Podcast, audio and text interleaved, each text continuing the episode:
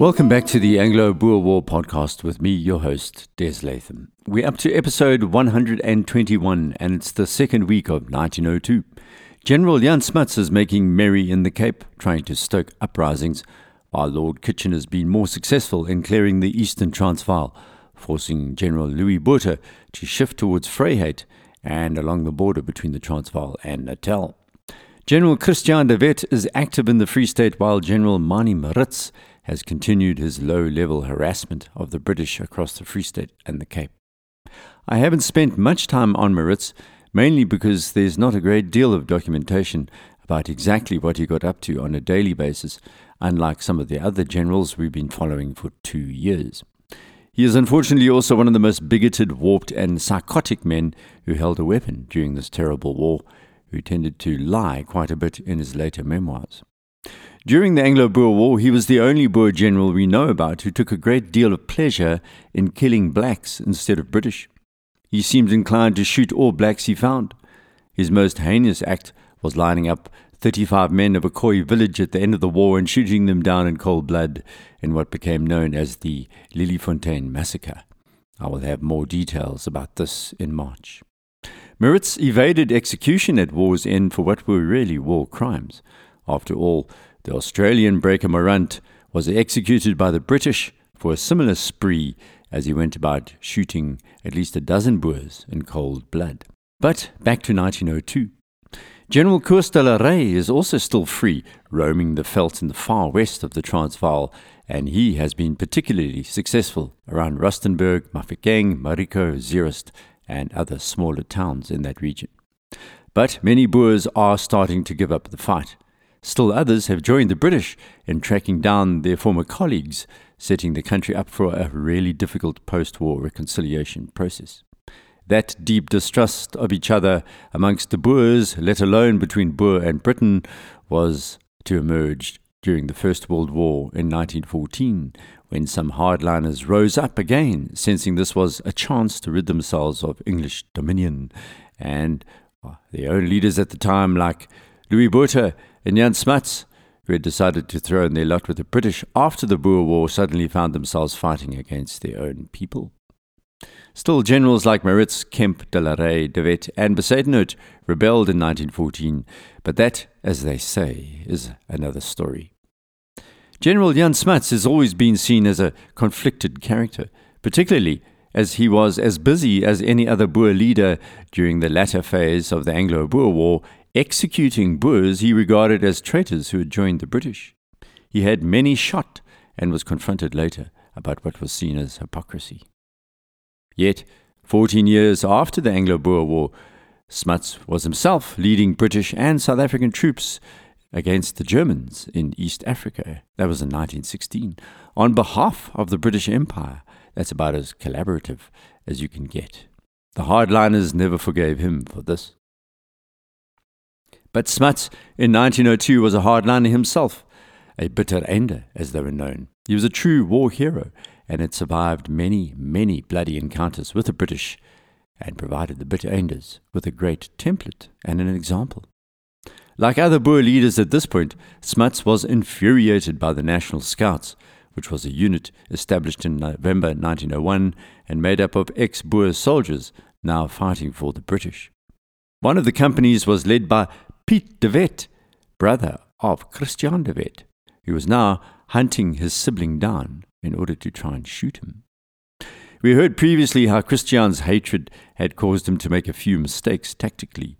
Piet de Wet had told all in sundry he was trying to end the war quickly because he could see that fighting further was just wasting human lives, and therefore had joined the British to help end the war quickly while his brother refused to accept this and preferred the honor of dying for his cause, whatever the cost.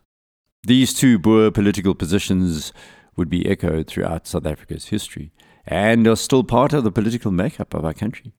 The really damaging reality was the National Scouts were much sought after by the British because they knew what their Boer adversaries would be doing and understood their weak points. The National Scouts moved at night and at speed, just like the Boers. This infuriated the bitter enders. Thus, they were executed when they were found. At Christmas, Boer Reverend Kestell That was in 1901. Christmas 1901 made his position clear about the National Scouts. These Afrikaners are making it possible for the British to cover long distances at night, he intoned in a sermon. How tragically are the noble feelings within those people dampened. Inexplicable how they can go from farm to farm and look on while women and children are molested, blood of their own blood and marrow of their own marrow. One of the youngsters fighting the British in the Cape and who would have agreed with the Reverend Kestell was Deneys Reitz. As we heard last week, Reitz is riding with General Jan again after finally catching up with him near the town of Calvinia in the Cape. January 1902, the middle of summer, and things, though, are cooling down for the commando. They've had a tough time of it as they rode around the Swartberg, or the Black Mountains north of present day Grahamstown, around the historic towns of Cradock and Graaff-Reinet, then through the mountains near Port Elizabeth and Knysna, their close encounters of the British kind happened almost daily, and they were tired out, particularly as they tried to evade patrols in the southeastern Cape forests, thick with ancient yellowwood, stinkwood, white pear, beech, and assegai trees. This forest was once roamed by herds of elephants, which were still living there when I was a child. However, the last known evidence gathering expedition was in 2016 by a park ranger called Sibiwe Nondobo, he only managed to videotape a single old female. If there are any other elephants, they are deep in the most inaccessible gorges. The forest elephants were unusual in that they could move silently like phantoms. Through the forest, the dense undergrowth absorbing the sound of their big feet and the canopy of leaves obscuring direct sunlight, which meant you could not see their grey silhouettes. They were scarcely visible among the green camouflage browsing fynbos plants, leaves of trees, and ferns. The only clue of their presence would have been a tree suddenly crashing down as they leaned on it, or if one were close enough to hear the low frequency rumbling of their language as they speak to one another. The Knysna elephants, once giants of the forests, have evaporated into the mist of myth. The forests of Knysna hold great secrets. It's ancient and remains a wild place, particularly around the mountain area to this day. I've traveled through back roads in these mountains. They're restless and spooky, characterized by steep mountain crags dropping hundreds of feet in sheer cliffs, lashed by sudden rain showers, resonating with the sounds of strange insects. Snakes slither past, and at the time Smuts and Reitz rode through, inhabited by elephants and leopards and other wild animals. Yellowwoods a thousand years old and one hundred foot high, as well as giant ferns and dotted with dark ravines. It's a mysterious part of South Africa where people still go to insulate themselves from civilization, and where those who dwell there don't always take kindly to strangers. So Smuts and his men on their horses found this area covered by British forts, and the few roads or passable paths were guarded day and night. So it was time to head to the vast open semi deserts to the northwest, the Great Karoo, and the beauty of the Namaqualand. There he had been busy as they waited in their oasis of quiet in the vast rocky and scrubby plains. By January 1902, Smuts was writing letters which were smuggled out of South Africa by German Southwest Africa to the north. Of course, it's now known as Namibia. Smuts was a stickler for discipline. He had his own men flogged for drinking, or going on furlough or leave without permission. He put everything he did in writing and sent these by dispatch rider to his field cornets and commandants. Smuts ordered men not to loot before the end of a battle, and then only under the supervision of an officer. The correct treatment had to be afforded to all prisoners of war, black and white. In this, he was very different from Maritz and Kritzinger. In between organizing his commando, Smuts wrote dispatches to General Christiaan de Wet, Koos de la Rey, and General Louis Botha. He also sent long letters to President Paul Kruger, who was still living in the Netherlands. One of the more bizarre letters received during this period was one delivered to the British pro Boer and former editor of the Pall Mall Gazette, William Stead. Smuts wrote, I cannot forget that I owe my education and some of the greatest pleasures of life to England, to its great literature and its profound thinkers. Smuts wrote even as he hid from these well educated English officers, some even alumni of his university, Cambridge. But he also said that England was now possessed by what Smuts called this demon of jingoism. Stead agreed. Just as a side note, Stead was doomed to die on board the Titanic. In an ironic twist, he had published a story in 1892 called From the Old World to the New, in which a ship rescues survivors of another ship that collided with an iceberg. Unfortunately, he drowned on board the Titanic. It's also curious to consider Jan Smuts, this general so far from the lounges of London, sitting under a Karoo starlit night in the African semi desert, having suffered so much from the hands of British troops around him, still imbued with enough emotional intelligence to understand that not everyone who is from a country thinks in exactly the same way, and maintaining close links with Stead. Smuts was a complex man and could see the world in a clearer way than most people. And Reitz was to spend quite a bit of time with Smuts during the next few weeks as his dispatch rider. First, though, Reitz was to make an acquaintance with Commandant Manie Maritz. We crossed the intervening mountains to the great plain that runs towards the Atlantic, 60 miles away, Reitz writes in his book Commando. At the foot of these mountains lies the village of Van Rhynsdorp, it had been recently garrisoned by the British, but Commandant Maritz had swooped down and captured it. This Maritz was a policeman from Johannesburg, who, after many adventures, had established himself in these parts as a leader of various rebel bands. At first, Reitz was rather smitten by this malevolent force, purely because of Maritz's passion for his people. He was a short, dark man of enormous physical strength, cruel and ruthless in his methods, but a splendid guerrilla leader. However, they had missed Maritz. It was the locals who told them the story of how Maritz had descended on Van Rhynsdorp and then disappeared by the time Smuts and his commando rode in. The local population were welcoming and believed the British had left for good. Smuts and Maritz would now operate through this area until the end of this war albeit some distance apart. This was also to lead to a symbolic moment in Smuts's life. You see, it would be Smuts who would personally stumble onto Maritz's war crime in March, which would cause the future South African Prime Minister to reflect on the entire war and its meaning, as well as view some Boer's apparent slide into savagery with trepidation. These events would lead to Smuts' eventual political reversal where he believed the fundamentalism built on the veld would only push the Boers backwards in terms of human social development, and once again would throw in his lot with the British Empire. So at Van Rhynsdorp, Smuts asked Reitz to become his dispatch rider. Earlier, the youngster managed to tame a wild mule, and now was no longer marching alongside the commander, he was back in the saddle. He had already covered a great deal of ground, and Smuts then ordered him to head off to find Manie Maritz. My mule had unflinchingly trotted the better part of 200 miles in five days, he writes. But now he was off again and found the commandant 80 miles away in the neighborhood of Tontelbos. This region is incredibly dry, but it has some wetlands scattered about in the depressions and lies around 70 miles south of the large town of Upington, close to the border with German Southwest Africa. This place was an important grain growing centre at which the British had posted a force of men to prevent the crops from being carried away. Maritz had taken upon himself to attack Tontelbos the day before Deneys Reitz arrived, but had been repulsed with heavy losses.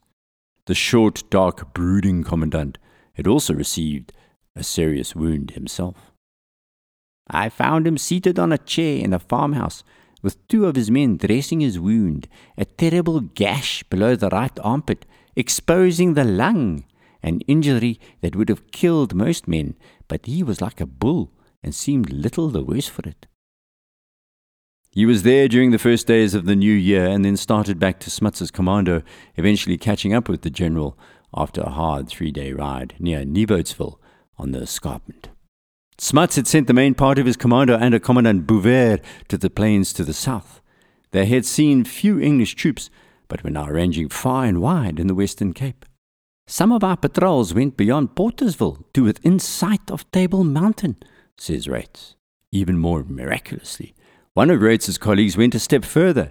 Krige, who was Smuts's brother in law and who had been badly wounded at the Battle of Spioenkop two years before, managed to ride all the way to Malmesbury, close to Cape Town itself, and brought back a large sum of money for the use of the commander from General Smuts's father, who lived there. One would imagine that the British had old man Smuts under scrutiny, but apparently he still managed to evade observation and send money to his son.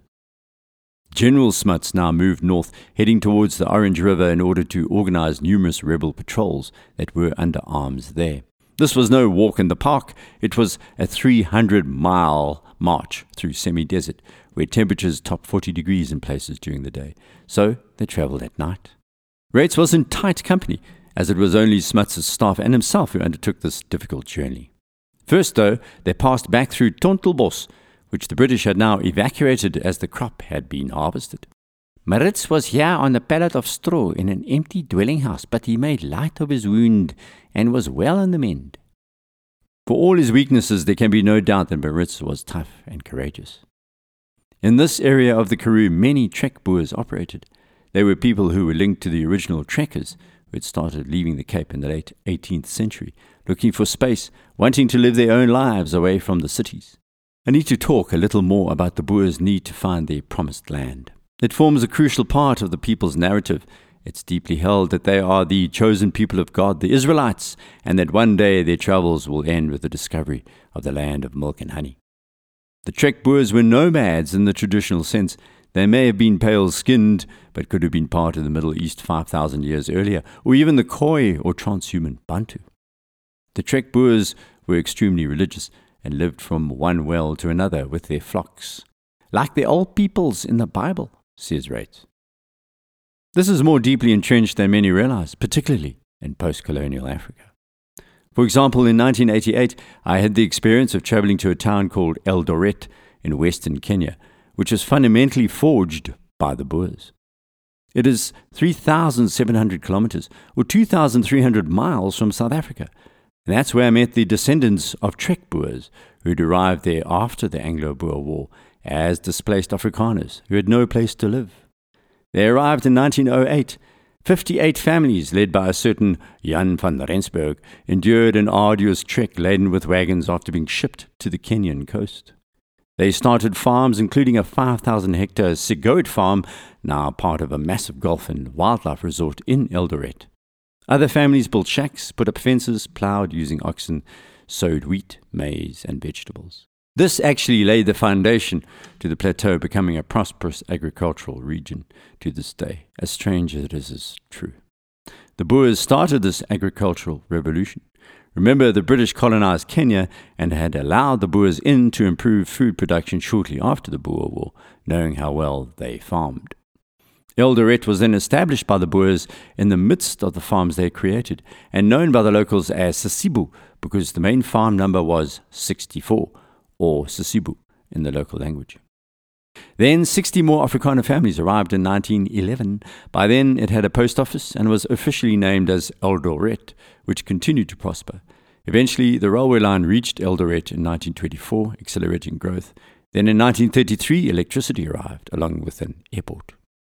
By the 1950s, the town was literally divided in two along the main street. Afrikaners living in the north, the English living on the south of this street. The English went to the Lincoln Hotel for drinks, the Afrikaners went to the Wagon Wheel. However, by 1987, only two Afrikaner households remained in Eldoret, with the rest having moved back to South Africa in the late 50s and 60s in the aftermath of the Mau Mau Rebellion and in anticipation of independence. There's another story here. The Eldoret Boers, as they called themselves, that I met in 1988 were all black. They are the descendants of Boers and are proud to be part Boer, part black African.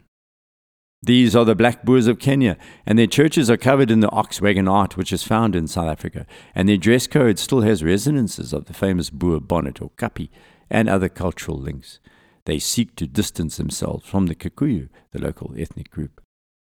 As we all know, history is a place where preconceptions must be put aside, where anything can happen and usually does. Many of these people, unhappily though, were targeted by other ethnicities fairly recently in the outbreak of violence after elections in 2007 and 8. And the Trek Boers can no longer be found in South Africa, their nomad lifestyle stymied by land ownership, law, and necessity. Where they roamed in this part of the Cape, it's now dominated by iron and other commodity mines and organized farming. So, after this short sojourn into Trek Boer history, we return to Smuts, Reitz, and the area just south of the Kalahari Desert. We travelled mostly at night to avoid the blazing heat of the day, and at length reached Kakamas, a small irrigation colony founded by the Dutch church on the south bank of the Orange River, writes Reitz. Kakamas was a tiny settlement in 1902, and the inhabitants lived in huts made of grass and reeds. But they had dug out a canal from the river and had established fields and orchards so successfully that the place had become a supply depot for the surrounding districts. We had spent a pleasant fortnight here, eating fruit and swimming in the river every day.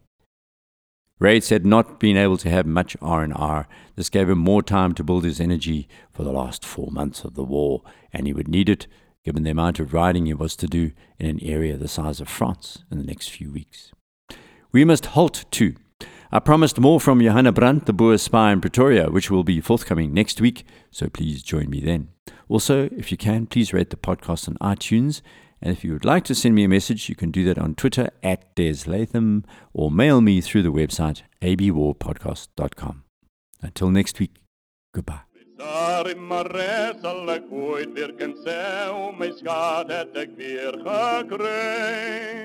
Een zonnergedal langs de moerdierse wal, het zij voor oorlogsdagen blij. O breng mij terug naar jouw Transvaal, daar waar mijn Sari woont. Daaronder in die mil is bij de groendoornboom, daar woont mijn Sari Mare. Daaronder die mil is bij de groendoornboom, daar woont mijn Sari